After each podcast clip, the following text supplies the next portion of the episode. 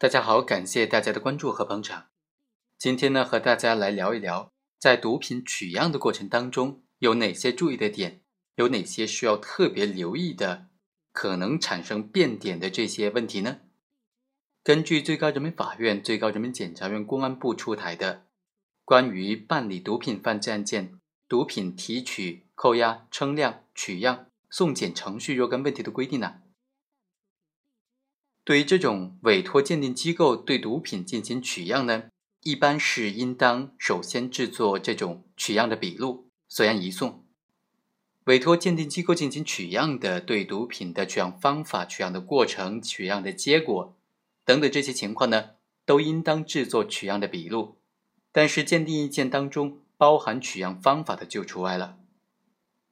在取样笔录当中呢。就应当由侦查人员和取样人同时签名，随案移送。对于不同形态的毒品该怎么取样呢？首先，对于这种粉状的毒品呢，将毒品混合均匀之后，并且随机抽取约一克作为检材，不足一克的呢，就应当全部作为检材了。对于颗粒状、块状的毒品该怎么取样呢？应当随机选择三个以上不同的部位。各抽取一部分混合之后作为检材，混合之后的检材质量不少于一克，不足一克的部分呢，应当全部作为检材。对于膏状的、胶状的毒品，又该怎么取样呢？应当随机选择三个以上不同的位置，各自抽取一部分混合之后呢，将这些东西就作为检材了。混合之后的检材质量不能够少于三克。不足三克的部分，应当全部作为检材。对于胶囊状、片剂状的毒品，就应当首先根据它的形状、颜色、大小、标识等等外观进行分组。对于外观相似的，就规定为一组，从中抽取随机的三粒作为检材。不足三粒的部分呢，就应当全部作为检材。对于液态的毒品，应当将毒品混合均匀之后。随机抽取大约二十毫升作为检材，不足二十毫升的，应当全部作为检材。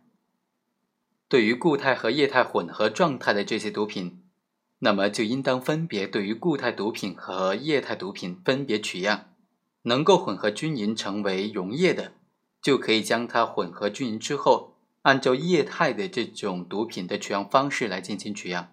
那对于一个组内的这个毒品呢？它有两个以上包装的这个毒品怎么取样呢？就是一堆毒品里面，它有非常多包，很多包的情况之下，又该怎么取样呢？对于少于十个包装袋的，应当选取所有的包装。那如果有十个以上包装，而且少于一百个的话，就应当随机的抽取其中的十个包装。一百个以上包装的，就应当随机抽取和包装总数的平方根数值最为接近的整数个包装。当然，对那个有多个包装，虽然是多个包装，但是多个包装的毒品呢，是包装完好的、标识清晰完整的麻醉药品、精神药品制剂的话，就可以从相同批号的药品制剂当中随机抽取三个包装之后，再正式的抽取检材的这种方法来抽取了。